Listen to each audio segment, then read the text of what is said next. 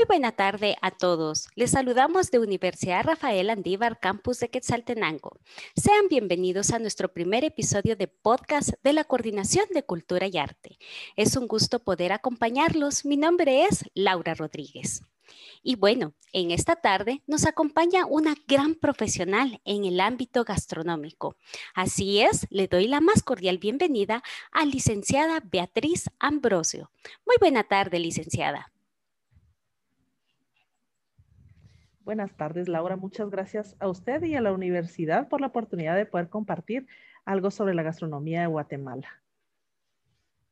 Así es. Y bueno, antes de entrar en el tema, en el sazón de esta tarde, quiero leerles un poco de la reseña de licenciada Ambrosio. Ella es egresada de Universidad Rafael Andívar, de nuestra casa de estudios, en el área de administración de hoteles y restaurantes. Tiene amplio conocimiento y estudios en gastronomía y repostería de forma técnica. A lo largo de más de 10 años ha estado impartiendo cursos de gastronomía, cátedras universitarias y asimismo es propietaria de una academia denominada Culinaria. Nuevamente, muchas gracias por aceptar la invitación, licenciada. Gracias a ustedes la invitación.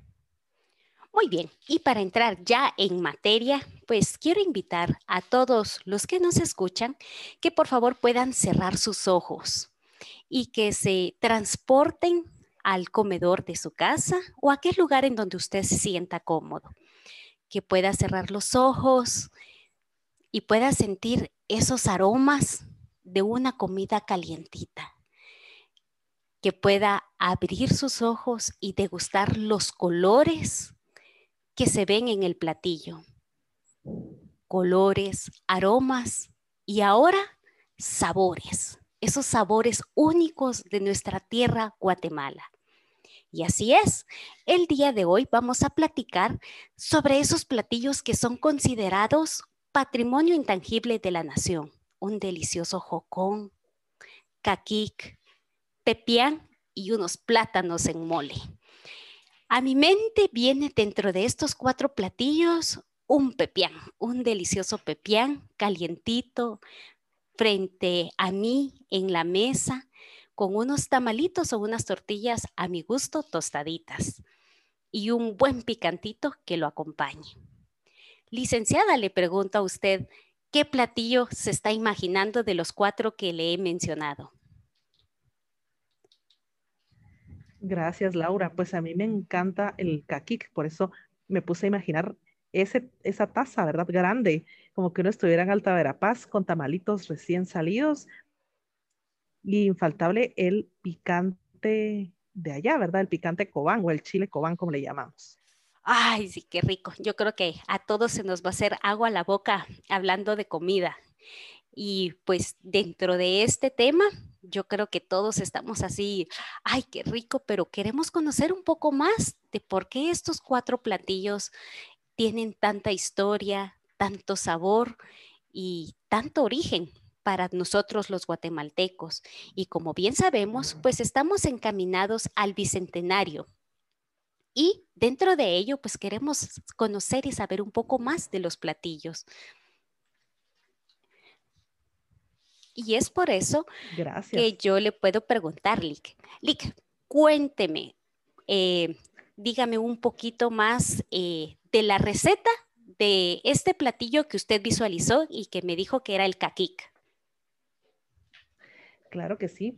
Bueno, pues el caquic, eh, como usted bien mencionó, es un platillo considerado patrimonio cultural intangible de Guatemala, ¿verdad?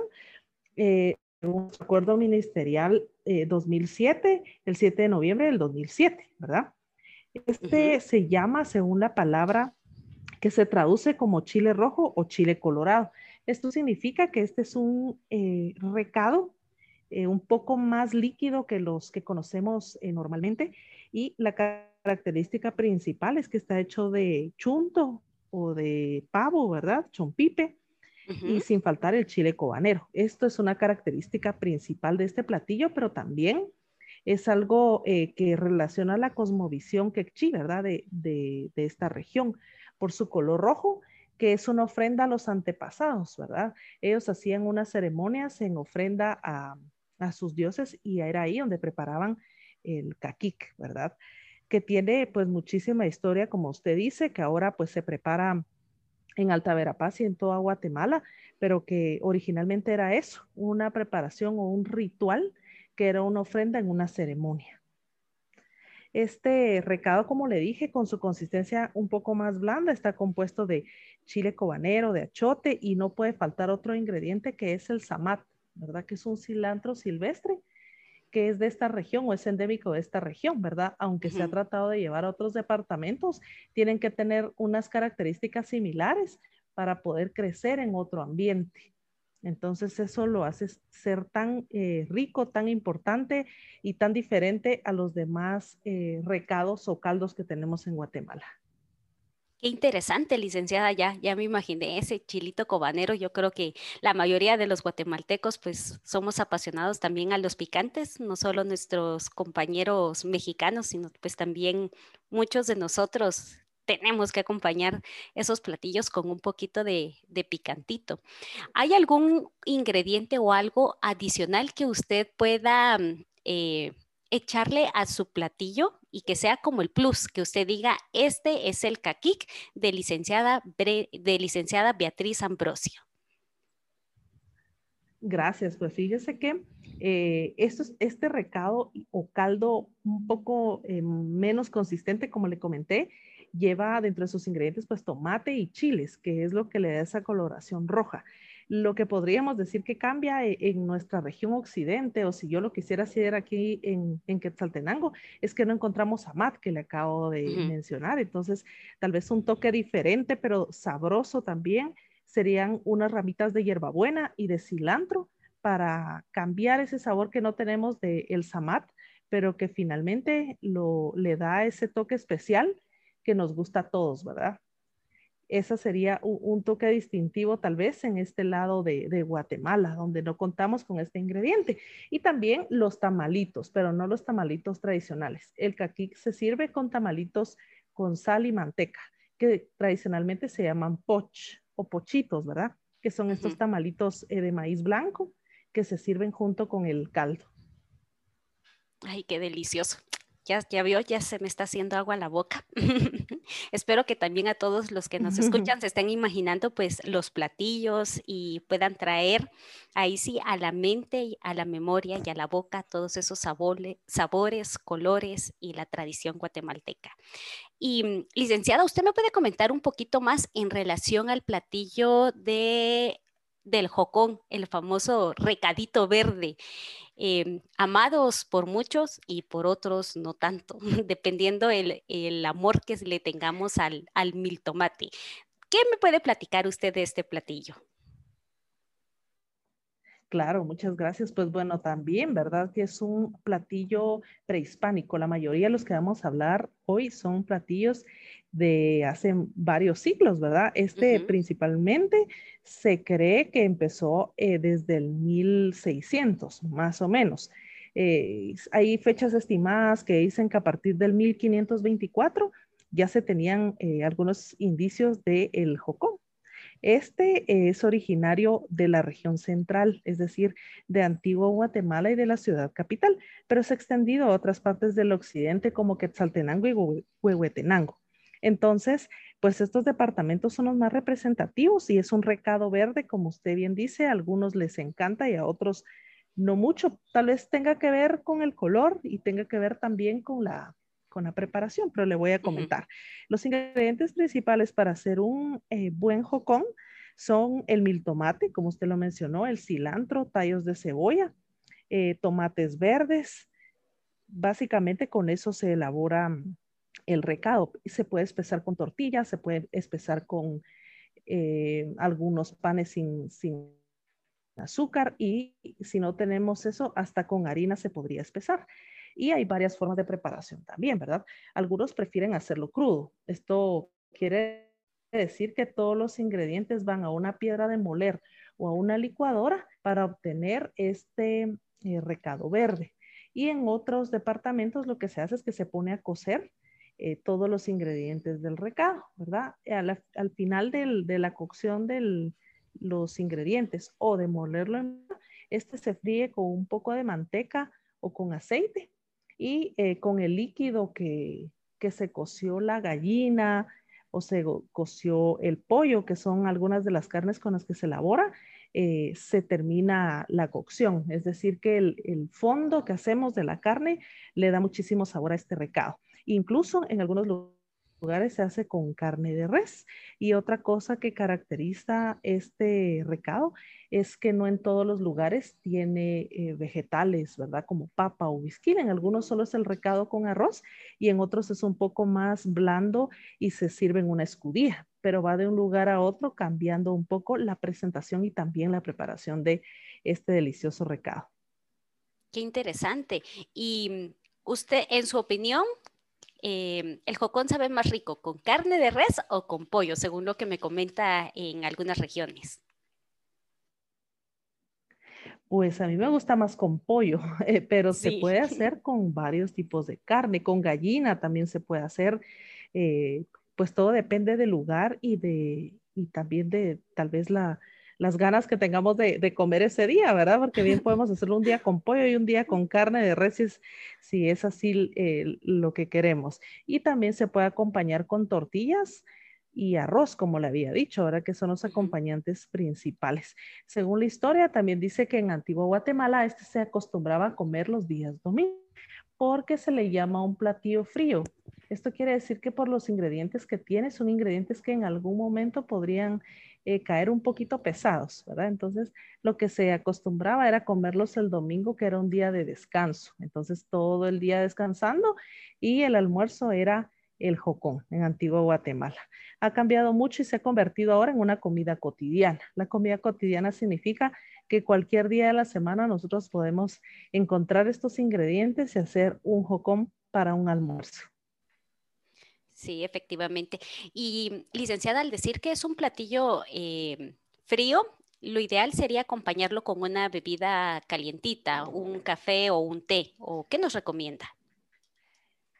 Eh, pues idealmente, como le decía, en, se creía que este era un plato frío, entonces lo que se hacía era que se preparaba con alguna bebida alcohólica o con un pequeño trago o una entrada, ¿verdad? Que tuviera algo caliente como una sopa o como un aguardiente. Eso era lo que se acostumbraba. Pero ahora al convertirse en una comida cotidiana, pues como le digo, ya se come cualquier día, pero antes o ceremonialmente se hacía que iba una sopa caliente primero, luego nuestro recado con arroz o un aguardiente acompañante y eh, nuestro, nuestro recado de almuerzo. Ay, qué rico. Para todos los que nos escuchan, ya saben que puede ir acompañado de un buen aperitivo, preferiblemente el día domingo para que lo disfrute en su casa. Así es. Y mm, vamos a ver, ya pudimos conocer un poquito más de dos platillos. Nos faltan dos. Eh, ¿Alguna anécdota o experiencia que usted tenga en relación al pepián? Ese delicioso recadito que creo que muchos sí nos podemos declarar amantes de él. Sí, muchos, la mayoría somos amantes del pepián, ¿verdad? Porque tal vez es más conocido para todos. Y como anécdota, pues bueno, es que hay muchos tipos y a veces lo que le pasa a uno es que va a un lugar y es de otra carne, por ejemplo. Esa puede ser una anécdota importante, el que uno está tal vez en mi caso acostumbrada en mi casa que lo hacían con carne de pollo, ¿verdad? Pepián de pollo, pero no solo existe de, pollo, se puede hacer de gallina, se puede hacer de chunto, se puede hacer de costilla de res, de camote de res, de carne de cerdo incluso. Entonces, tal vez eso es lo que cuando uno está en una casa distinta o en un restaurante, dice uno, pero ¿cómo, cómo con costilla de res, por ejemplo, verdad? Pero se puede variar. Existen muchos tipos de carne para esta receta. Ay, qué rico. Ay, definitivamente sí, delicioso, delicioso hablar, hablar de platillos y mm, en lo personal me entra duda y que usted me pudiera platicar un poquito sobre la preparación de los platanitos en mole, porque me imagino que ha de ser también toda una experiencia el poder elaborarlo. Ahora pues eh, podemos encontrar incluso ya algunas eh, cajitas de preparación que ya pues traen en teoría algunos de los ingredientes, pero nada como ese sazón único y la preparación desde cero. Eh, ¿Cuál es el toque em, o el ingrediente especial y elemental en, en el mole? Bueno, pues yo creo que el mole, perdón, es un pariente del pepián, primero, porque los ingredientes se comparten mucho.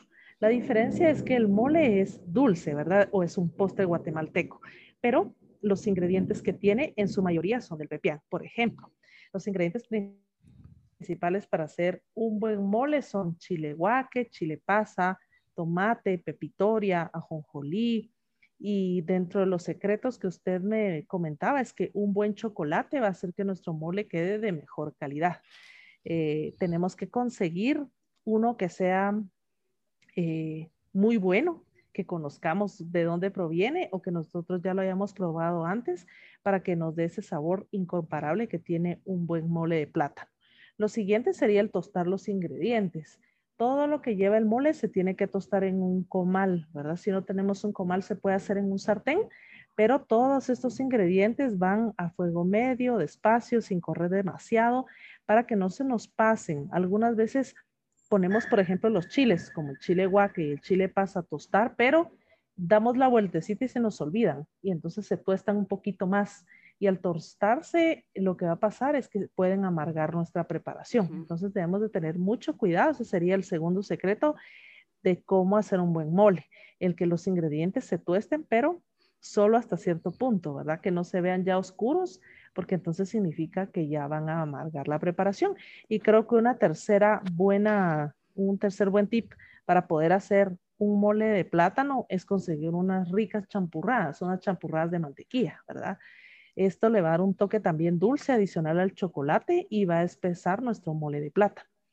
Y si nosotros tenemos buen chocolate, ingredientes bien tostaditos y una buena champurrada para espesarlo, creo que solo con que vayamos a freír nuestros platanitos ya vamos a tener una excelente receta de este mole de plata. La forma de elaborar también es como la del pepián que vamos a tostar y luego vamos a licuar, ¿verdad? En el caso del mole, solo con agua y cuando hacemos pepián, licuamos con el fondo de la carne. Entonces, esas son las pequeñas variantes, pero finalmente, pues yo creo que aparte del mole ser tan tradicional, eh, es muy emblemático porque tiene el chocolate o que con base en cacao, ¿verdad? Que fue un ingrediente muy importante para los mayas, incluso fue moneda de cambio en la época de los mayas, ¿verdad? es algo que debemos apreciar muchísimo e incluso el proceso de cómo hacen el chocolate, ¿verdad? Nos debemos de sentir muy identificados con estos platillos porque realmente son muy guatemaltecos, muy nuestros, muy de ingredientes que, que son nativos de nuestro país. Así es, efectivamente, licenciada. Y mire que eh, pues tenía un poco de conocimiento en relación a eh, de los ingredientes que usted mencionó. Sin embargo, no conocía que uno de los tips que usted indicaba era las champurradas. Entonces, ahora ya saben, todos ya sabemos eh, cuál es el otro ingrediente que debemos de eh, procurar tener para que pueda salir excelente nuestro mole. Así es. Interesante. Y licenciada, cuénteme un poquito, pues adentrándonos, ya que estamos con los platillos guatemaltecos, ¿cuál es su platillo guatemalteco preferido? ¿Se encuentra dentro de estos cuatro o está eh, fuera de ello, pero que igual son deliciosos? Pues a mí me gusta muchísimo el caquic, como uno de los platillos más, más eh, característicos de Guatemala, más conocidos, más reconocidos también, ¿verdad? Sí. Que no se elabora mucho en el occidente, como le mencionaba, pero que es un platillo delicioso, que su elaboración pareciera sencilla, pero todo en todas las recetas tienen una técnica para elaborar. Entonces yo creo que comerse uno un caquic allá en Alta Verapaz con una familia de Alta Verapaz, en una casa donde de repente le sirven en una escudía, donde lo hacen con tanto cariño, lo hacen en una, en una estufa de leña o en una plancha, como le llamamos de leña, creo que eso es incomparable con, cualquier cosa, ¿verdad? Pero también hay otro que me gusta, que es muy sencillo y muy barato cuando hablamos de si yo quisiera comprar, y eh, son los bochboles, que este es un platillo de quiché. Yo estuve trabajando en algún momento en este departamento y me quedé eh, muy contenta con este platillo y siempre que puedo le digo a la gente, Ay, ustedes qué rico es, es este platillo tan sencillo y que se vende tan barato allá. Por uno o dos quetzales uno puede comer delicioso y es nada más que eh, las hojas de whisky o la punta de whisky y envueltas y que en su interior tienen eh, masa y se cocinan en agua al vapor y se sirven con un recado de tomate, una salsa de tomate, pepita y limón. Este platillo es muy rico, se hace también con hojas de otro tipo cuando no se encuentran, por ejemplo, las hojas de whisky tiernas, se puede hacer también con hojas de espinaca, incluso con hojas de color verde, eh, como la selga también cuando no se encuentra temporada. Pero es un platillo también muy rico de la gastronomía guatemalteca que creo que es interminable. O sea, en cada, en cada departamento y en cada municipio y en cada aldea de Guatemala hay un platillo de, y creo que aún no hemos tenido el gusto de conocerlos todos y de poderlos disfrutar porque tenemos realmente una gastronomía muy, muy rica que mm, tenemos que apreciar y que tenemos que ir probando poquito a poco en nuestros viajes. Sí, así es. Creo que nos tenemos que proponer eh, de tarea pues sabemos que en estos momentos no podemos, pero a futuro, eh, ir conociendo, ir viajando por cada municipio, departamento de nuestro país y buscar cuál es ese platillo que identifica el lugar que estamos visitando.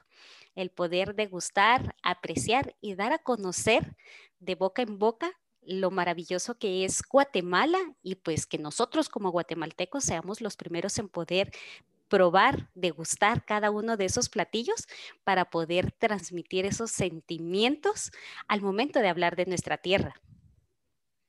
Sí, es que como le decía, hay tantos ingredientes que, tiene Guatemala, o sea, tenemos tantos microclimas, tenemos eh, de un lugar a otro, de una ciudad a otra, tenemos un clima tan diferente con ingredientes que no utilizamos en, por ejemplo, Quetzaltenango solo ir a, la costa sur ya es un clima diferente, ingredientes diferentes, eh, preparaciones diferentes. Entonces yo creo que estos platillos eh, que son eh, patrimonio cultural intangible de Guatemala han sido escogidos por eso, porque tienen mucha historia, porque han sido trascendentales en, desde, la, desde antes de la conquista, ¿verdad? Platillos ceremoniales, platillos que tienen muchísima, em, también muchísimo arraigo eh, de nuestra cultura, ¿verdad? Que los mayas empezaron a, elaborar estos platillos y que seguimos dos siglos más adelante, tres siglos más adelante, porque estamos hablando desde el 1500 más o menos, más de cuatro o cinco siglos, donde la comida se sigue elaborando, se sigue, eh, pues las técnicas han cambiado un poco, ¿verdad? Ya no usamos piedras de moler, de repente, que era algo que le daba un toque muy rico también, pero nos hemos ido también automatizando un poco, ¿verdad? Por cuestión de tiempo y que no lo no podemos tomarnos eh, tanto, ¿verdad? Para poderlos hacer, pero considero que sí hemos eh, continuado con esta tradición guatemalteca de estos cuatro platillos. Hay muchísimos más, pero estos cuatro han sido seleccionados para que nosotros los demos a conocer al mundo, a nuestros amigos, a nuestra familia, a la gente que no los conoce, eh, y valorarlo, ¿verdad? No solo valorarlo de otros países, sino también preparar nuestros propios platillos que son tan deliciosos y que podemos disfrutar en una comida con, con, nuestros seres queridos y que también podemos darles eh, diferentes presentaciones. Si no queremos verlo como un platillo, ay, es que ese ya no me gusta porque desde pequeño lo comía, por ejemplo podemos hacerle presentaciones ya un poquito más elaboradas, incluso en los restaurantes, ya vemos estos platillos eh, con terminaciones o técnicas actuales que parecieran no ser un pepián, pero realmente estamos degustando los mismos ingredientes, ¿verdad? Sí. Eh, y que no se pierda esto, porque esto va a, es una tradición que va de familia a familia y que si nosotros no lo valoramos, en algún momento se puede perder, ¿verdad? Así es.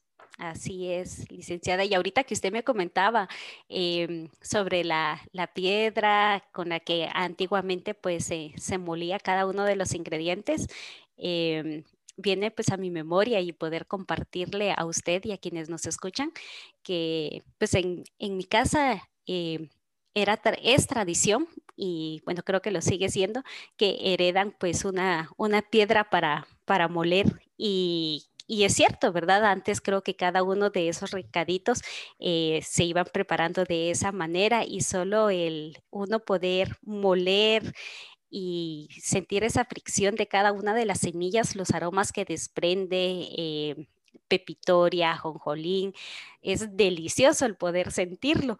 Sin embargo, pues como usted bien dice, por el tiempo ya ya muchos hemos dejado eso, pero en el momento que uno puede retomarlo o, hacer un espacio para poder prepararlo o degustar eh, algo molido por piedra, son unos aromas excepcionales. Sí, es totalmente diferente el sabor de una preparación en una piedra a hacerlo en una licuadora, ¿verdad? Es totalmente distinto y que, como usted dice, de repente se da como un regalo, pero ahora es un regalo decorativo porque ya no mucho se utiliza, ¿verdad? Eh, pero se debe retomar, como le digo. Eh, yo he visto en algunos municipios, eh, más que todo del lago, por ejemplo, donde hay talleres donde las personas extranjeras les enseñan a cómo usar una piedra de moler, a cómo se hace un recado, a cómo se hace un, un chirmolito en una piedra de moler y creo que eso es algo muy significativo para los turistas que vienen de otros países y también debería ser para nosotros, ¿verdad? Que las abuelitas hacían eso y algunos que de repente todavía tengan a su abuelita, ella hace los recaditos de esa forma y eso hace también que la textura cambie. La textura no es como la del licuado, ahí sale muy fino, muy terso. En cambio, cuando lo hacen en piedra es una textura un poquito más eh, consistente, pero eso no significa que sea mala, sino que esa consistencia hace que tenga excelente sabor y que no se pierda nada. En cambio, cuando licuamos tenemos que colar y ahí perdemos algo de sabor. Mientras que cuando se hace en una piedra de moler, ellas nunca lo cuelan, ¿verdad? Sino que va molido y luego ya va directo a la olla y también el fuego es importante. Nosotros tenemos una estufa en casa y ahí lo cocinamos. Cuando se hacía en piedra de moler, seguramente se hacía en una plancha de, de bar, en una, en una, sí, en una plancha o pollo que se llamaba, o en una cocina de barro, en una estufa eh, de leña, ¿verdad? O, o todos esos aromas también que le puede dar el estar en un lugar así pequeño, cerrado, con leña, diferente al que hoy tenemos en cocinas un poquito más modernas. Y eso es lo que le gusta o lo que nos evoca muchas veces ahora que somos adultos, ¿verdad? Que decimos, ay, cuando mi mamá cocinaba, o ay, cuando la abuelita cocinaba. Es que mi abuelita cocinaba tan rico y era por eso, porque eh, las formas de preparar eh, los platillos era totalmente diferente. Sí, así es. O cuando uno decía, ay, tan rico los frijolitos, pero en olla de barro, ahí en la planchita. Ah, delicioso. Sí, hay tantas cosas que se pueden eh, hacer aún, ¿verdad? O rescatar de nuestra cultura y de nuestras tradiciones guatemaltecas, ¿verdad? Que, que se han perdido un poco, pero pues eso no significa que no las podamos rescatar y que en casa no podamos preparar un día estos un buen pepián, ¿verdad? Que tengamos, nos dispongamos a, a tener todos nuestros ingredientes. Yo creo que todos tenemos en casa algunos chiles, porque en la comida guatemalteca se usan mucho los eh, ingredientes similares, como chile guac, el chile pasa, el ajonjolí, la pepitoria y lo demás, pues uno va al mercado, al supermercado, consigue los ingredientes y en un almuerzo eh, puede sorprender a la familia cocinando un delicioso pepián con un arroz blanco y unas verduras, ¿verdad? Que, que es también característico del pepián y le podemos agregar un fresco guatemalteco también, ¿verdad? Una rosa de Jamaica, un fresco chilacayote o algo que, sorprenda a la familia, ¿verdad? Como le digo, que, que no se come todos los días y que no se pierda esta tradición.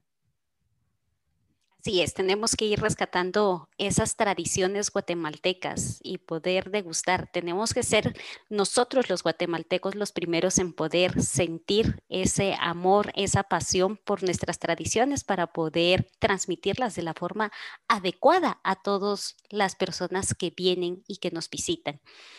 Licenciada, y para ya casi ir finalizando, ya usted nos ha platicado sobre los platillos, nos ha contado la historia, nos ha transportado con cada uno de los ingredientes de los que nos ha platicado, nos imaginamos cada una de esas regiones o departamentos em, célebres en donde se han originado estos platillos y pues sabemos que usted tiene un amplio conocimiento en, en la gastronomía.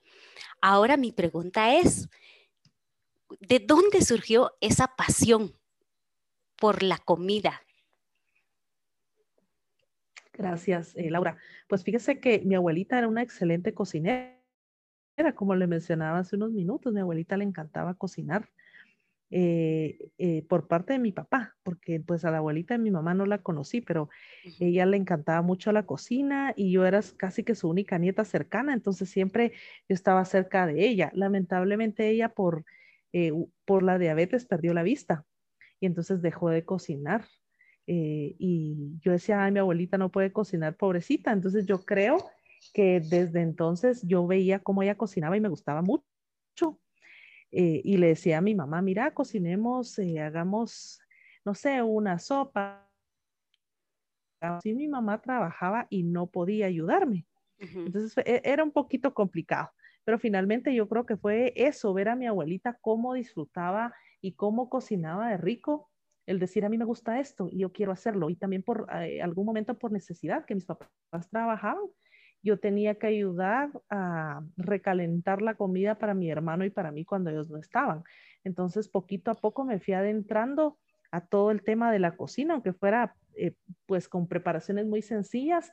Eh, poco a poco fui aprendiendo a hacer algunas cosas y pues con el pasar de los años pues fui aprendiendo cositas extras, eh, eh, viendo revistas de mi misma abuelita, que ella tenía revistas donde habían recetas de cocina y poco a poco fui eh, aprendiendo hasta que finalmente pude estudiar técnicamente una carrera relacionada con gastronomía, repostería, en la universidad también, ¿verdad? Que nos daban cursos de gastronomía, el poderme certificar bajo algunas normas internacionales.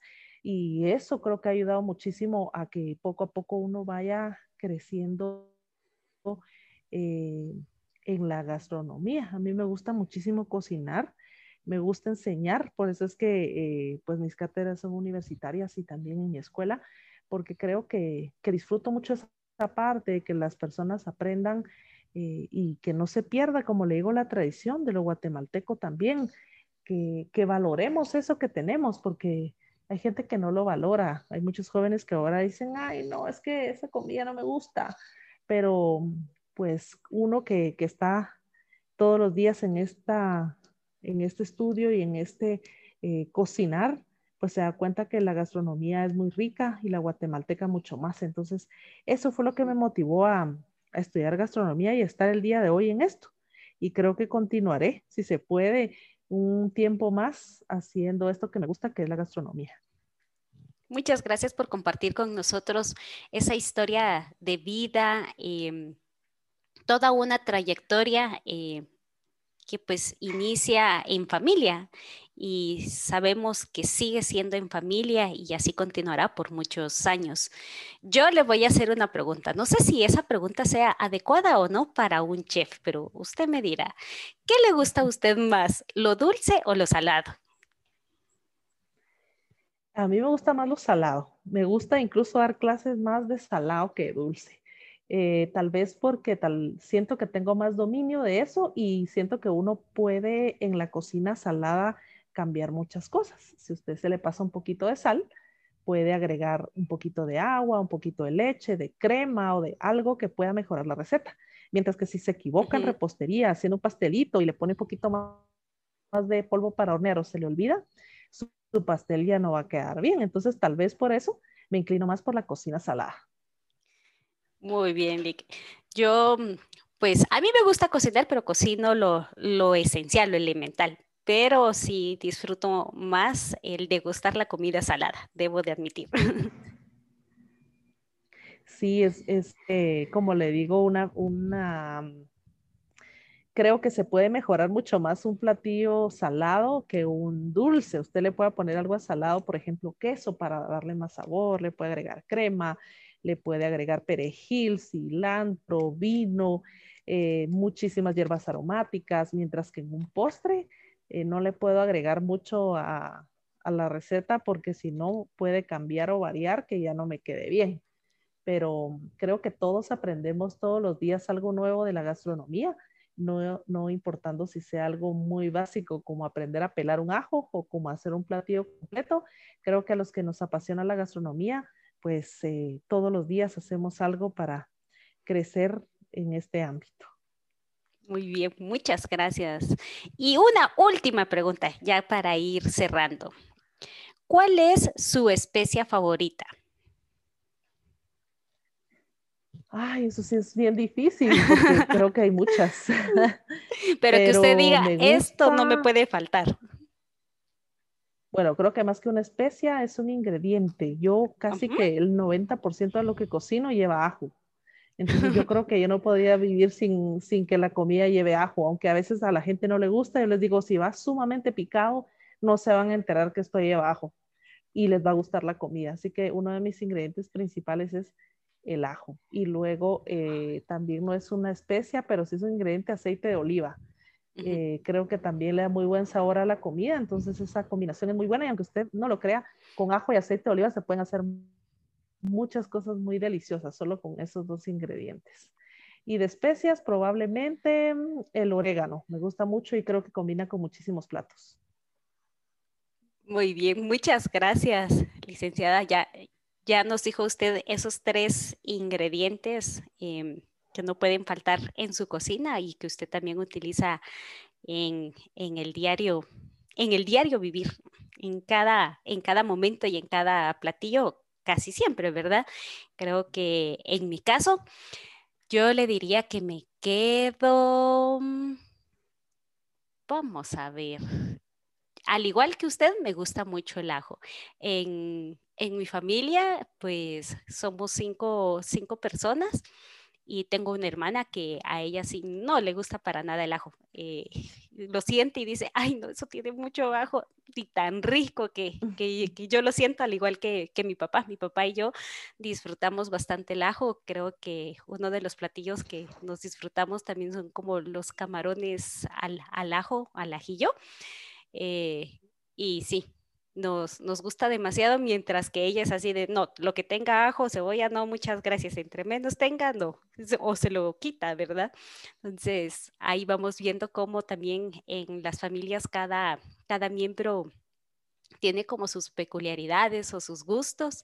Eh, mi hermano le gusta cocinar y a él le encanta utilizar orégano el platillo que hace y creo que le vive echando poquito de orégano o, un poquito más de esto y albahaca, amante de la albahaca también.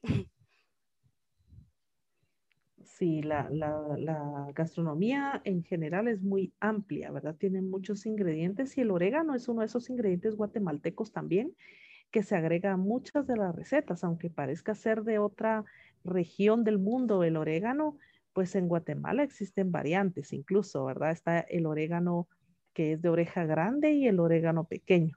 Ambos eh, son muy ricos en la cocina y son muy agradecidos, como dice la gente. Cuando uno tiene una plantita de orégano, siempre que uno la esté regando, va a tener muchas hojitas y las puede poner a secar para tener ahí. Así que el orégano también podemos considerarlo como un ingrediente guatemalteco.